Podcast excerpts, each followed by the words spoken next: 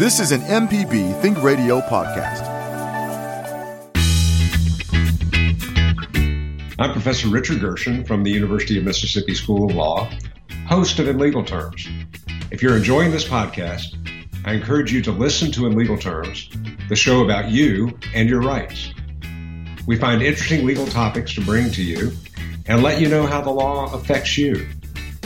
Find In Legal Terms on any podcasting platform on your smart device or on our website, inlegalterms.mpbonline.org.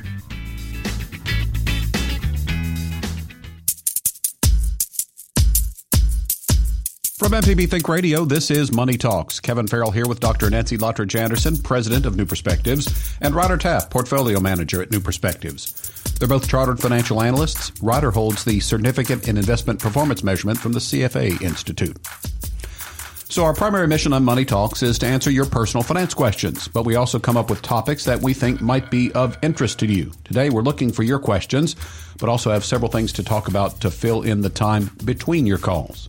You can contact us by email. Send it to money at mpbonline.org. Uh, so, good morning. Uh, in financial news, I thought we could kick things off. I understand that uh, President Biden's uh, student loan forgiveness uh, plan is in the news again. Right. It's before the Supreme Court. Um, uh, my gut feeling is it's going to get knocked down. And this is a challenge based on how uh, this is funded, that it should go through Congress mm-hmm. versus coming from the executive branch. And so, even though a lot of people out there have already applied for this and been approved, um, it may not come to pass. And and it's very interesting the law that was used to uh, say yes we can do this yes we can offer this forgiveness was a 2003 law passed in the wake of 9/11 it was called the Heroes Act. And it basically says it's it's almost explicit in the law if you read it. It says to the effect of if there is a national emergency, the president can change the terms of these loans. Uh, it's that's a, a vast oversimplification, but it's it's fairly straight. That was what the administration used to, and that's why it kind of took them a long time. You got to got to have a lot of lawyers reading that and, and interpreting that. and I uh, believe um, so. the um, attorneys general are the from several states, including Mississippi, are the ones bringing this case. Yes. I, I'm I, I'm not quite clear what their complaint is, why it is could be um, hurtful to the state mm-hmm. and its residents. I don't know. I, I, forget. I think some of them. The argument was, uh, oh, there are there's a there's a there's a servicer based here, or there's a servicer something to do with lost people, revenue. So yes. therefore, if they had less revenue, then there would be less employment. I mean, that is uh, if, if, we're going to talk about the the dollar benefit to the states uh, for keeping the student loans versus the dollar benefit for getting rid of them, I I don't think the keeping the student loans is a great benefit to any state. So, uh, Nancy, anything else uh, caught your eye this week? Yeah. Um, well, we had our big CFA forecast dinner last week, and uh, Ryder, what was it, about 350 people there? Something like that. Um, it was a, always a great event. We bring in a panel, uh, a national panel who come in and talk about stocks, bonds, macroeconomic issues. And we were particularly interested in their talk about bonds. And of course, mm-hmm. um, a lot of people have seen rates on their money markets and CDs and all of the fixed income rates going up. And what they talked about was, okay, there's, there's a limit to how far they can go mm-hmm. up for several reasons. And one of the most interesting to me was them going back to the 90s when about 17 million people were over the age of 60 65. And that group is going to be heavily focused on fixed income, bonds, money markets, CDs. Mm-hmm. They controlled mm, about 35 to 38% of the overall market. That group now is over 50 million and they control 70% of that market. So they were saying, even though we've seen this huge increase in yields and people are saying, well, I, you know, I'm just going to hang out at one year, you need to stretch out on your maturities because there's a wall wall out there. There's a limit mm-hmm. to how far those rates go up.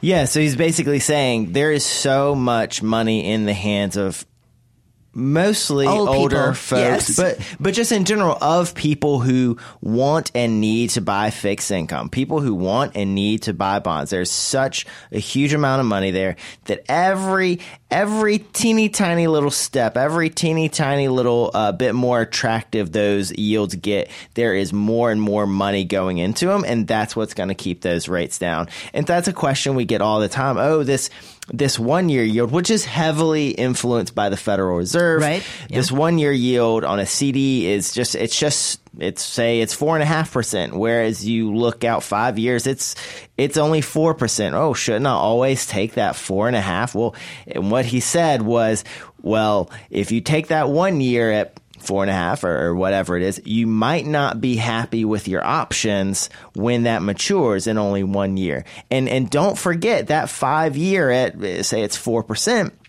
or that 10 year treasury at 4%. We would have killed for that number two years ago. Absolutely, yeah. Uh, I was just looking and 10 year treasuries hung out at or below two for most of the past dozen years. So yes, 4% on a 10 year, it doesn't sound that amazing in this environment. But again, just a couple of years ago, you'd be dying for that yield. And what we've been trying to say to folks is we have this window of these higher yields. Mm-hmm. Go ahead and stretch out on the maturities or what we call duration and grab as much as you can because of this um, demographic difference and the wall that we're facing with those yields. We're also facing the possibility of lower economic activity, a possible recession, and rates going the other way. So if you lock in at that five year, you're sitting pretty. This is Money Talks. We're letting you uh, drive the ship, as it were, uh, drive the car, I guess I should say, as it were, with uh, your personal finance questions this morning. Is it an electric car or a gas powered car? Oh no. Interesting sidelight. My brother went to visit my mom in upstate New York uh, just last week, I think it was, and had rented a car at the Albany airport. And uh, they tried to stick him with a Volt, which is an electric car. And he was kind of like, I've never driven an electric car before. I don't know where to go to. Uh, To recharge? Right. To, Yes. to an outlet, you go to So- you go to a little plug. well, I mean, plug, just- yeah. plug it in the wall. But Yeah, where are they? Plus, that's a fair concern.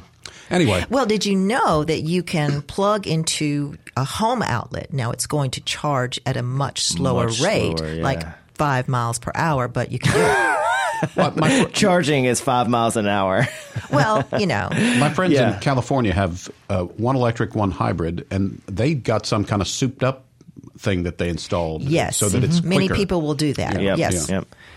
Uh, anyway, uh, it's an open topic day. We're letting you decide what questions to ask. My brother eventually got a pickup truck, by the way, so he got a gas powered vehicle. So all, all's well that ends well. Where will you find the gas these days? Uh, Ryder, anything else uh, financially speaking on your mind? Uh, yeah. So what, one of the things we talk about a lot is credit and credit reporting, things like that. And and there's been a lot of talk recently. I think we kind of previewed this a month or so ago about adding things to your credit report, so utility payments and rent payments to make it more fair. And this is very interesting because I, I like to think the idea of having a credit report is to make it a little more fair and a little less subjective. It's not just oh I have a relationship with the guy at the bank, so they gave me a loan. It's a we looked at these objective numbers and decided yes you are pretty good at paying those back. Uh, but so I looked a little more into the the development of his uh, of credit, how that came to be, and how that can impact uh, your situation, uh, how your family was raised, uh, when your parents got access to credit, how that impacts your own credit. One call last week was fantastic. There was a caller who added his 14 year old children to his credit card. That is just a direct. That was Your interesting, wasn't parents just giving you a hand up. I mean, that's a very direct, clear example, but essentially credit kind of evolved from okay a store would extend their customer credit and eventually that evolved to they would share that information with local companies form a local bureau say there'd be a, a mississippi bureau or a jackson bureau or a coast bureau that's shared information said oh so and so he's good with his credit. Oh so and so we're on the coast. He goes to the casinos too often. Um, but then there were some acts the fair credit reporting act of 1970 set a few rules. Uh, the Fair Isaac and Company developed the numeric score, so that started uh, kicked off a lot of national consolidation.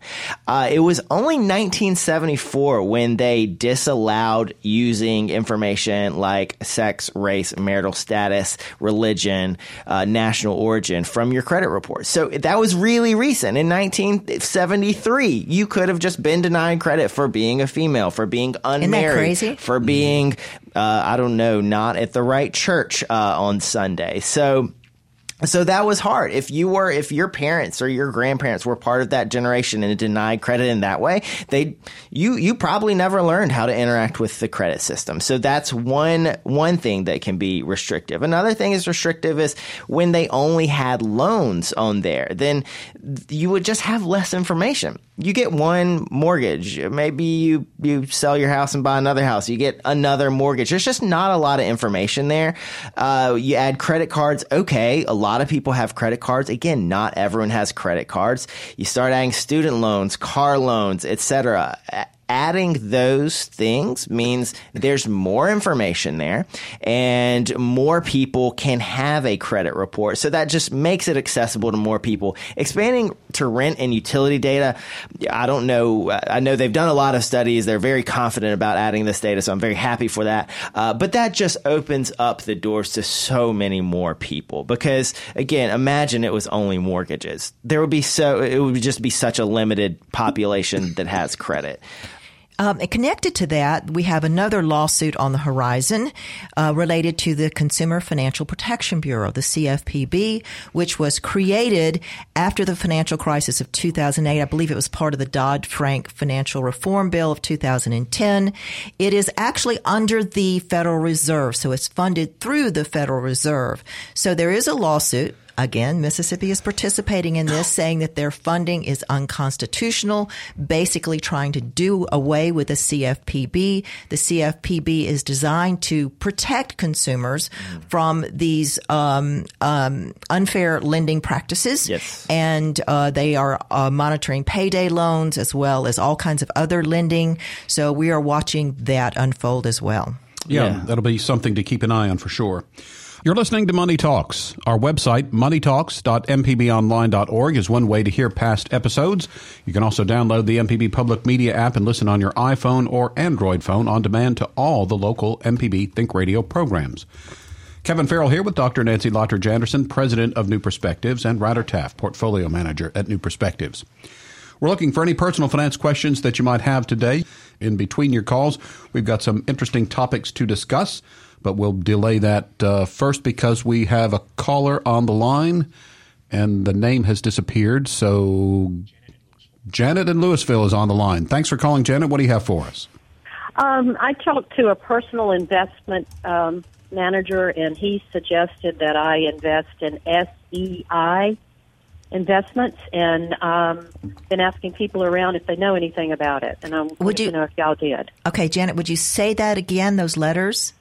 S as in C, E as in echo. I oh, SEI. So SEI is a yeah. um, family of mutual funds that mostly uh, does what we call passive investing, and passive investing is simply you know, you know you're not trying to pick whether uh, Apple is better than Facebook. You're just buying a group of investments that represent different indexes. So that is a good approach. Um, the, still, when you do that, you need to find out with each of those funds because I believe SEI still does mostly what we call open end mutual funds. That um, those may have higher expense ratios than if you used exchange traded funds. I'm not sure if they're doing any of that right now. Do you know, Ryder? I'm, I'm, I'm not sure, but SEI could also be just the the brokerage firm that he is working for. I mean, he could be selling these funds, and so that is what he's offering. I mean, they they do offer more than just the fund itself. It it may be he is an SEI advisor. It's unclear well, uh, what yeah, exactly he's saying. I've just run into a lot of financial advisors who have gone that route over the last decade or so, and they mainly put their clients with those SEI funds. But it is passive investing, which would be could be fine. Um, we do a lot of passive investing ourselves, but you just need to check on what is is that going to cost? What are the what is the expense ratio of each of those funds? What is that person going to charge you in addition to that? Right. Okay. Um, Janet, you can also do your own research. You can go to morningstar.com. You can put in the name or you can ask this advisor for the symbols. There's, uh, if it's a mutual fund, it will be five letters with an X at the end. You can plug that symbol into morningstar.com and find out all kinds of information. What does that particular fund invest in? What is its holdings? How much do you pay for it? How do you get in and out of it? All those things will be there. Okay. Can you do that with Vanguard and Yes. Yes. Also? Any So of those you what do I can. to? Uh, go to morningstar.com. You need the symbol. So any open end mutual fund, again, will have five letters with an X at the end.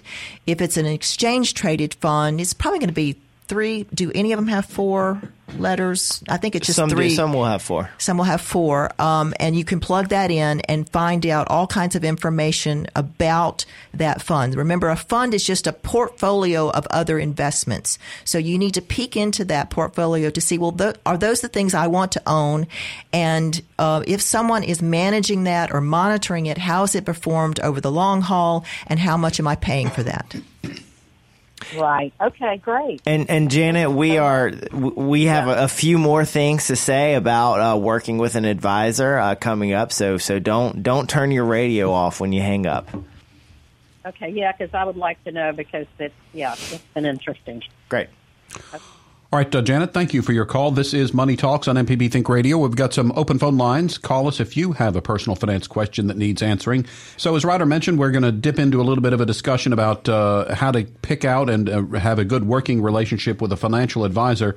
Uh, Nancy, what are some things to think about when you're considering getting a financial advisor? Well, the first thing you need to ask yourself is, do I really need an advisor? And uh, there's Of course you do.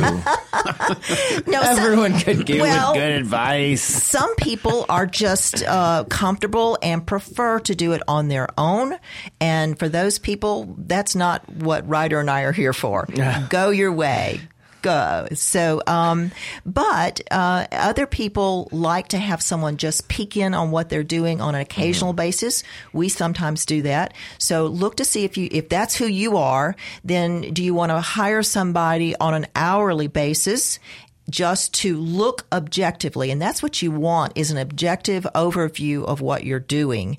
Um, that means to be careful about anybody who is doing commissions because they're going to point you in that commission direction. We are fee only advisors, so it's very important when you talk to somebody who puts themselves out there as a financial advisor or financial planner. How are you paid? That's one of the most important questions you can ask. And as long as you understand what that arrangement is, it's fine. So we are fee only. We don't do any commissions. There are some who are fee based. So they charge you a fee as well as putting you in some commission products. And then there are other advisors who are strictly commission. We do have a problem with that because I think there is a um, conflict of interest and most people don't understand what they're paying as far as commission products. Um, so look at those differences. Look at um, the credentials of that advisors. Uh, are they CFPs, certified financial planners? We are CFAs, chartered financial analysts. Um, what is their education? What is their experience? And don't be afraid to ask for references. You can ask, uh, give me the names of some people you've worked with. And of course, they're going to give you the names of people who like them, but you can also find out a lot of good information. You can even meet face to face with an advisor. So we offer that for somebody who just wants to come in. They're not looking for advice on the front end. They're just looking to look us in the eye and see if this is a good fit because it is important that you fit well with that person because you're going to be giving them all kinds of personal financial information and you need to be comfortable with them. You need to trust that they will take care of that and that they're going to give you good advice. Uh, just a minute. We'll continue that discussion, but we have another caller on the line. And if you have a personal finance question that needs answering this morning, you can give us a call as well. Susan has called in from Tennessee. Susan, you're on the air with us. Go ahead, please. Yes, uh, my nephew passed away recently and left a 10 year old daughter, and I would like to do a little investing for her. And I was wondering if savings bonds were still a thing and if that would be a good investment for a 10 year old. Uh, savings bonds uh, are still a thing. I was just looking at rates on those um, earlier. I, I, don't know the rates are, even after just saying. The rates on this uh, savings bonds right now are pretty low, 2.1%. I mean, that's that's like half of what any other savings rate is. I'm not sure uh, that that's a very attractive proposition. For someone who's 10 years old, a couple of things to think about is what do you want to be investing for? Why do you want to invest for them? If it's just so that they have some money later and it's in cash, then, well, I guess a bond or a savings account might be fine. Uh, if it's specifically you want to help save so that uh, they can go to college one day, you might want to look at uh, your state's 529 plan. Uh, every state runs one. I'm not super familiar with the Tennessee one, uh, but there is one there where you can put money away specifically designated towards college or higher education expenses. Super flexible. We love talking about those. We have several episodes on those. Uh, or do you want to invest to get her interested in investing? Uh, there are, and, and, in that case, I would suggest that there's a lot of things that are more interesting than a savings bond. Uh, there may be companies she's interested in, places she likes to shop, or entertainment sources. So Disney is a classic uh, for kids. If they like Disney movie, buy them some Disney stock and and show them how that how that stock moves. Uh, that's the first thing I would consider: is what are you investing for and and why. Okay, I appreciate that. That's mm-hmm. good information. Thank you so much. All right, uh, Susan, thanks for the call. This is Money Talks on MPB Think Radio. We'll talk a little bit about uh, a relationship with a financial advisor, and it's important to do some homework um, on most things financial. I think it's important mm-hmm. to do homework. Uh, so, Ryder, what are some things to think about when looking for that advisor? Yeah, so I just kind of want to expand on a couple of things Nancy said because we covered a lot there. Uh, not only just what are they paid, but how are they paid. So she noted that you can be paid through commission, you can be paid uh, by a fee think about who is paying that person because whoever is paying you is the person you're responding to. If, if you as the client are the person paying your advisor, great they answer to you. Uh, if they are paid by some other company, so for instance, someone called about uh, someone offering some mutual funds to her. It may be that that mutual fund company pays that advisor to offer those funds. So while those funds might be fine, while they might be getting very good advice, understand that there's a conflict there and understand who they answer to. Uh, so think where that money is coming from and how they are paid and how that affects their interests and yours. You want y'all's interests to be aligned. You want to be the person paying your advisor because then they are only going to get paid if, if you are successful and happy. Um, a lot of times people talk about the the price you're paying, and nowadays I feel like most if, if you're an expensive advisor, I mean that's uh, we, we just don't see that as often. There are still some folks who I think charge a bit much. But the main, uh, the main argument now, the main thing to look for is what value are you going to get? What other things are they going to help you with? It's it's really easy. You can get decent investment management and decent investment recommendations for a lot of places. If you have a if you have an online brokerage account, there's probably a tab you can click and answer a few questions, and it gives you some perfectly fine investment recommendations. Now, the value of an advisor just in the portfolio is making sure that you understand why you're doing it, making sure you understand that risk. So when that portfolio is looking really bad, they can help you understand what lies ahead and, and, and why did we invest in this in the first place? And, and, and is that still appropriate instead of you just making a rash decision? Um, then what else do you get for your money? Are they helping you uh, get prepared for your taxes? Are they helping you uh, get your mind wrapped around what your estate is going to look like and what you're going to pass on to your kids, and help help you optimize those things. Uh, and working with your CPAs and your state attorneys on things like that. Are they helping you out in other areas of your financial life? And then one thing that Nancy said, super, super, super important. Uh, do you trust them? Do you like them? You're both going to be sharing very intimate, important information, and and we can give someone the best advice in the world. But if they just don't believe us, if they're just like, oh yeah, Nancy said that I should save more money, but something about her, I just don't, I just don't get that. Uh, if you're if if they're not going to present things in a way that you understand and uh, you can you can get behind, then it's just it's just not the right person for you, no matter how good they are. Um, also, there is a word, and we've heard a lot about this word in the last few years, and that's fiduciary. Oh, yes. Oh.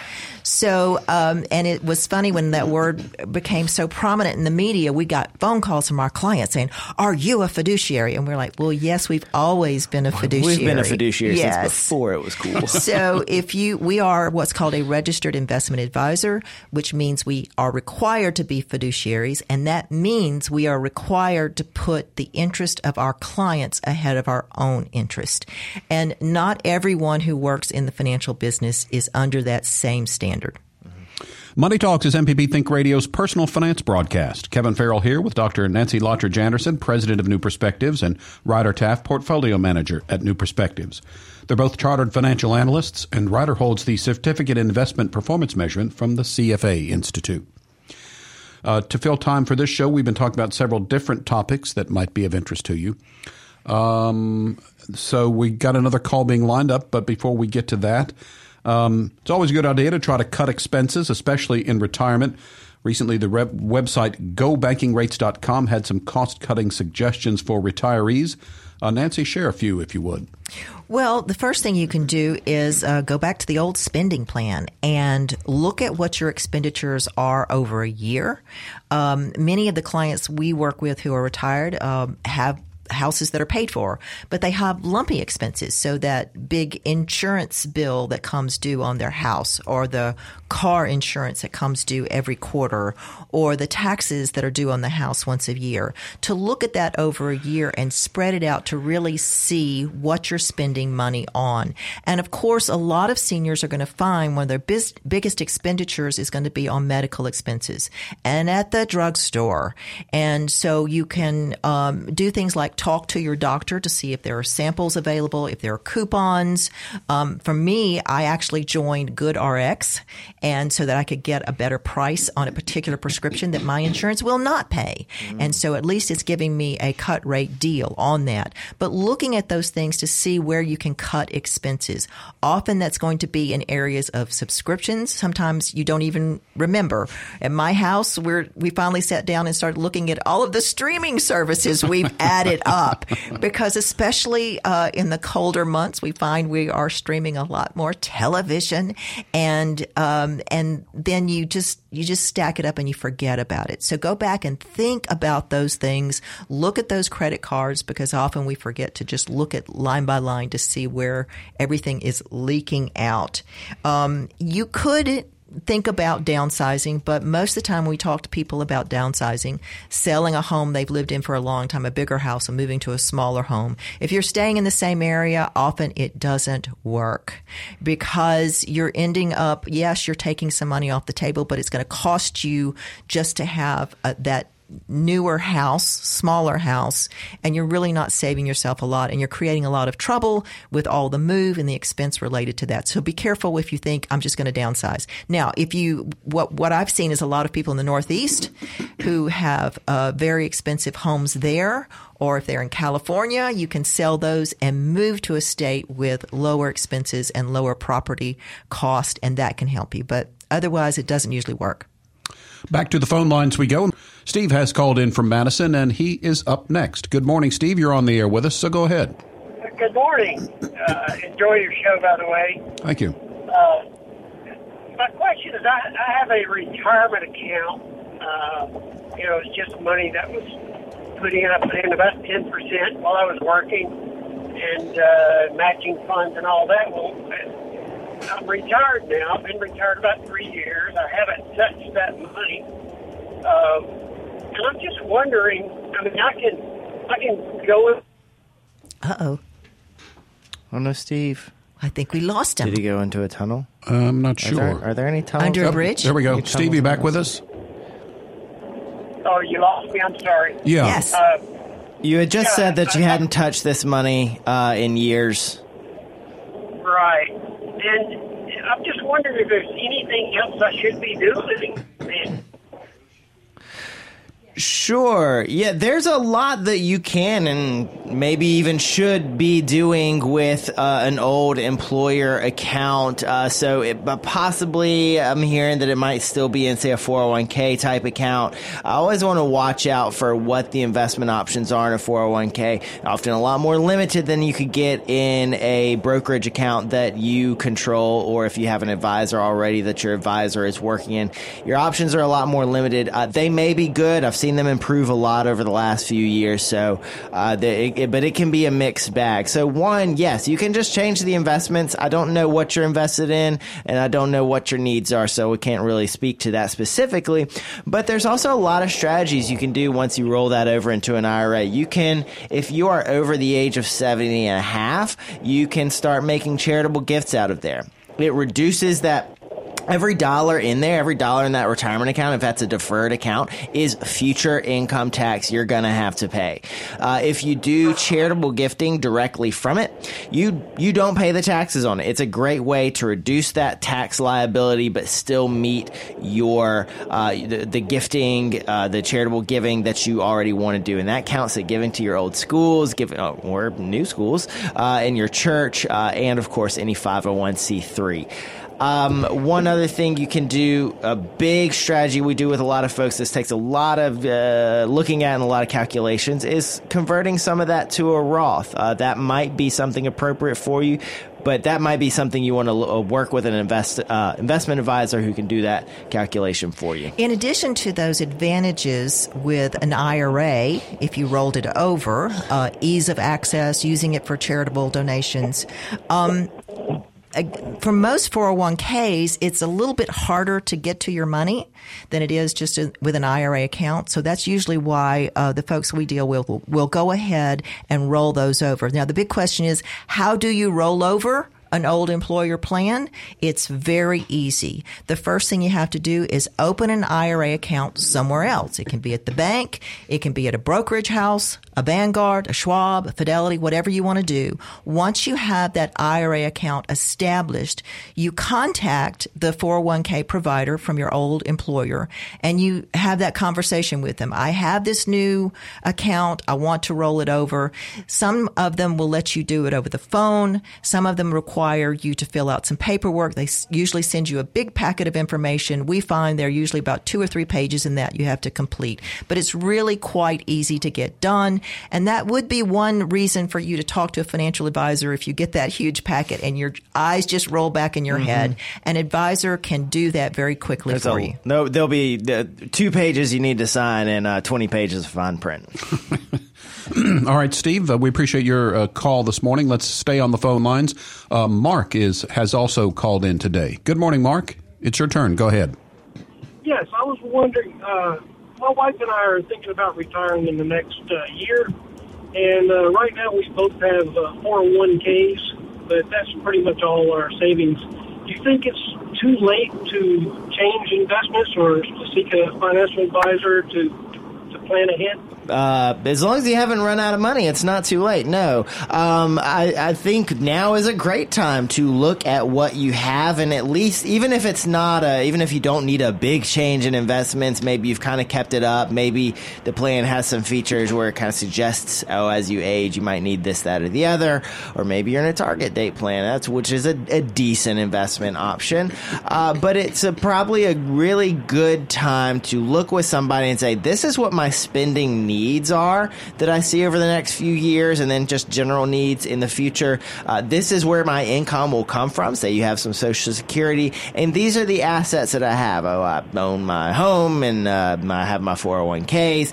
And and does this all work together? Can this 401k meet my spending needs uh, for the rest of my life? And and help develop a spending plan. Help develop a how many dollars can I generate out of this account and still have money um, for the next year and the next year? And if you have children and have an estate plan and want to leave some money for them, can I can I meet those needs? Can I meet those goals as well? That's a great time to review. Uh, yeah, Mark, I would say to you, um, your situation is very typical when people first walk in our door. Uh, because when you get close to retirement and all you've done is your 401k and you've done the hard work, you've saved, mm-hmm. you've been disciplined, you've uh, worked hard all these years, but you really need for someone to look at your whole situation and come up with that plan. So this is a good time to seek someone out. Okay. Well, thank you so much. I Absolutely. really appreciate your show. All right. Thanks yeah. for the call. And for uh, for other folks listening out there, you know, call meet with somebody one year before you retire. Uh, if that's when you're going to do it, absolutely. But if you are thinking of retiring at some point in the distant future, even if you're 10 years out, even if you're not really sure, meeting with somebody who again can help you get an idea of what you need to do to get there.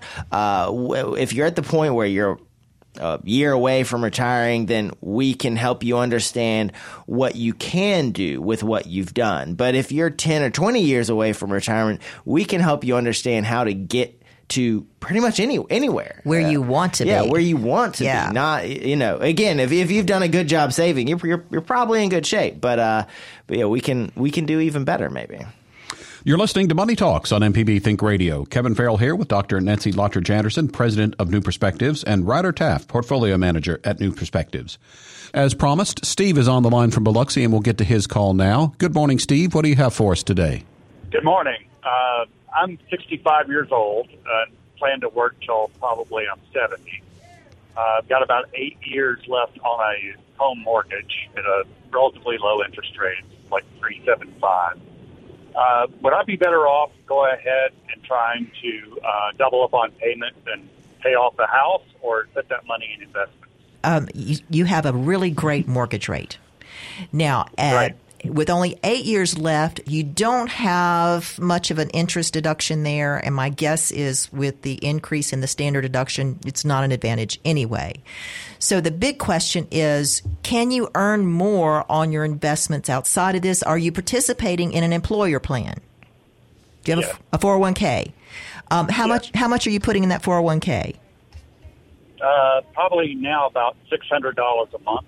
Okay, so $600 a month is less than you could put in, um, what is it, 26, 27,000 now, I think, is the total for anybody over oh, 50? For the, yes. For, so including the catch up, yes. the 401k contribution, I believe, is around 27 or more. So that's the best use of your money because there's a tax deduction, um, well, it, it, there is a portion of that that is not tax. Let's put it that way.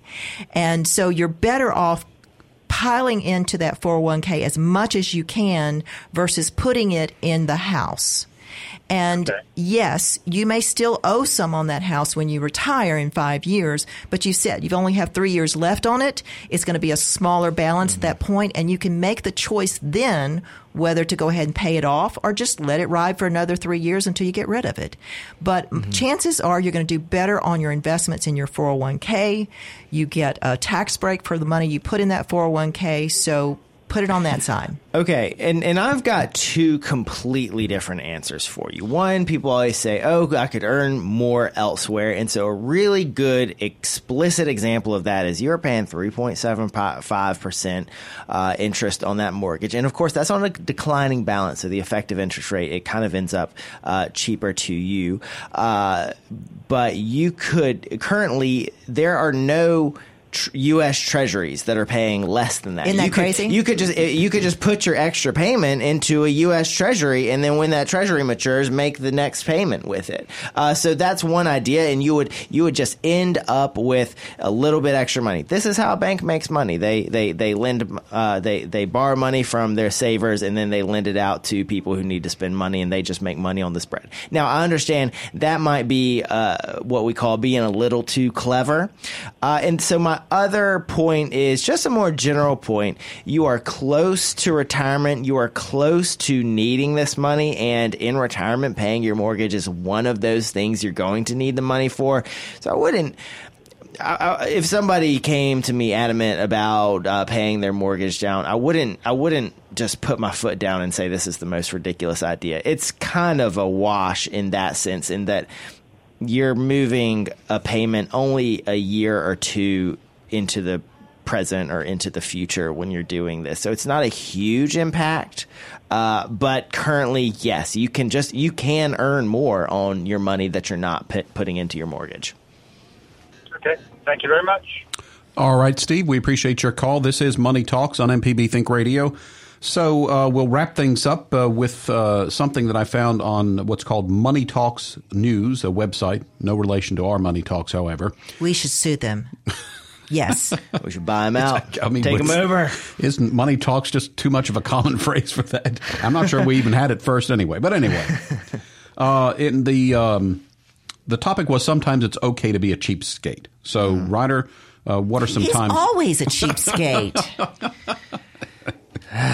Confessions here. So, uh, a couple of the things that this article mentioned, and one of them I find very interesting. It says uh, tools you will rarely use. I think about this every summer when I walk down the street and I see five people mowing their lawns all at the same time. And these five people, they all got lawnmowers and they were all within eyesight of each other and they use their lawnmowers twice a month for four months of the year. Are you suggesting a commune? I think I, I've always thought, what would it be like to just have a shared little Yeah. tool shed? Because I, I have, uh, for instance, a, a skill saw, you know, a circular saw. I use that like once a year.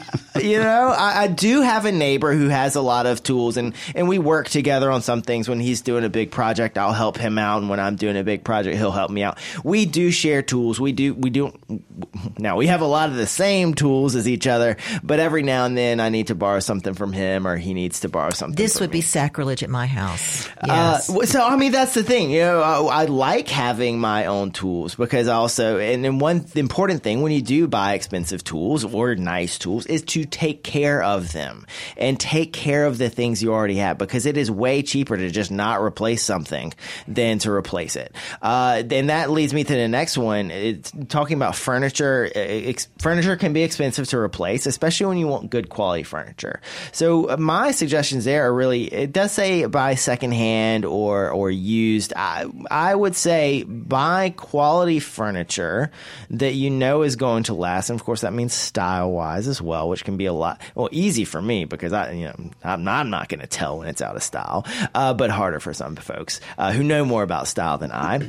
But treat your furniture well. Don't just don't just like jump up and down on your couch, okay? don't don't like prop your feet up Can on you the let back. your of- grandchildren jump up and down on the couch? no, not allowed. Uh, once they are over, uh, once they are over a certain certain weight limit, you need to establish a weight limit for bouncing. On you got to understand how the force impacts on the couch. But uh, you treat your furniture well. This don't Plastic. Put plastic on. just put yeah, just like your grandmother did. Cover Yes. your nice furniture with plastic. Um, make sure you're perched at the edge of your seat. No, you don't. coasters. Coasters. Coasters! Oh my gosh, you have to have coasters. I mean, these are. I, I know some of this kind of sounds silly, but just just treat your furniture. Treat your furniture like you do want to use it for years to come. And and notice when you when you lean back really hard into your chair, did it just did it just creak? Did it just pop? Maybe That's you shouldn't. my maybe you bones should creaking, actually. Lean. maybe you should be more a little more gentle. Well, all of that is under the umbrella of taking care of Yes, the things absolutely. that you Absolutely. purchase. And what's been interesting for me to look at now is is this whole idea of, of washing clothes and how you don't really need to. Nancy, you have to wash, your clothes. Nancy, Yes, nope, occasionally. Nancy, But I'm not washing as Nan- much. In Nancy's house, they they buy all of the tools, but they don't wash their clothes. Don't wash clothes. and they jump on the couches. right. What When is no going- one is looking. What is going on We'll, here? we'll have to end it there for this week. Money Talks is a production of MPB Think Radio, funded in part by generous financial support from listeners. Thanks to Jay White, who engineered the show, and Liz Gill, who was our call screener. To hear today's show or a previous show, visit moneytalks.mpbonline.org or listen to the podcast by searching for Money Talks. And the podcast producer for MPB Think Radio is Jermaine Flood. So for Dr. Nancy Lottridge Anderson and Ryder Taff, I'm Kevin Farrell. Join us every Tuesday at 9 for Money Talks. It's heard only on MPB Think Radio. This is an MPB Think Radio podcast. To hear previous shows, visit MPBOnline.org or download the MPB Public Radio app to listen on your iPhone or Android phone on demand.